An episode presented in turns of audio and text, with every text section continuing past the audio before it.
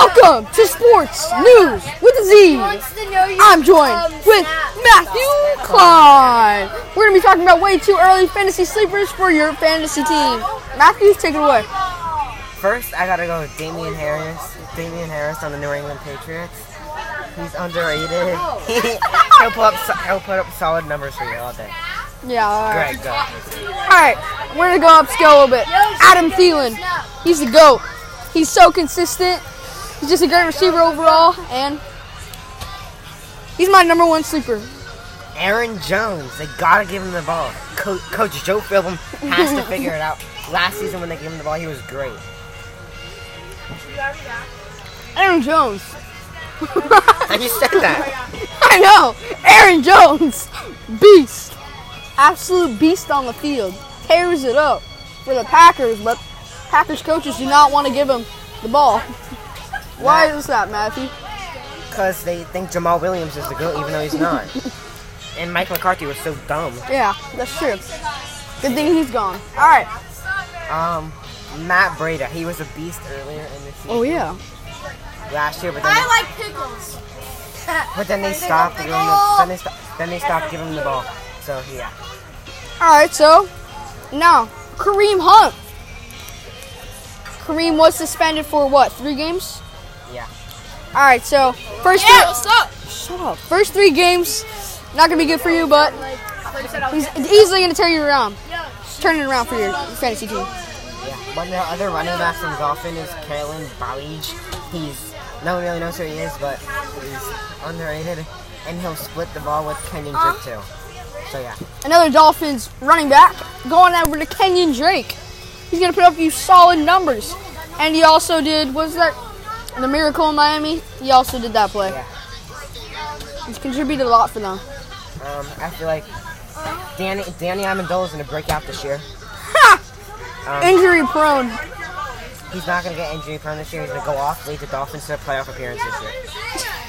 Okay. When did when did this turn into a Dolphins radio show?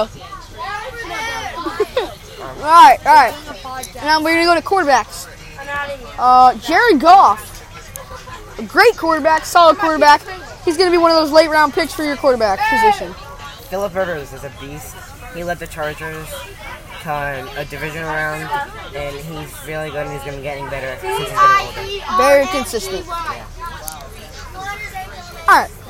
Uh, who do we got next? You want to do a receiver? Yeah. Uh, Tell me what is that? one very good. I'm saying very good receiver is easily. Well, as a sleeper, First quarterback, Corey Davis. He's a good sleeper for your team. Go Tom Brady. Corey Davis. Receiver for the Titans. He's the receiver number one. Oh no, receiver number two now, because uh, you know AJ Brown. He's gonna be there too, so he might be a good pickup too. None of you guys believed me that I was born in Toronto. Cole Beasley. He's a good. He got traded from the Cowboys, and Now he's on the Bills. too bad he's on a shitty team, but hopefully he'll be best out. All true, all true. Uh, T.Y. Hilton easily fading down. I mean, he's still great, but if he's available in the fifth or sixth, sixth round, I would take him, but I wouldn't take him anywhere past his fifth round, right? Yeah. Ted Ginn, he's really good.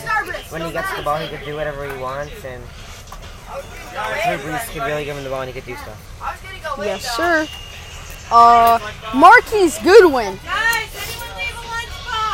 Marquise Goodwin. He's a great player. He's extremely fast, and I feel like people forgot about him. Forgot his name after he was injured for the 49ers. Yeah. Um, All right. how about Pierre or something? He was good.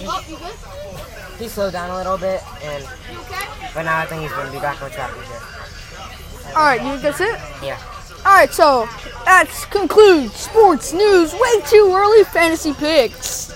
Bye. Peace.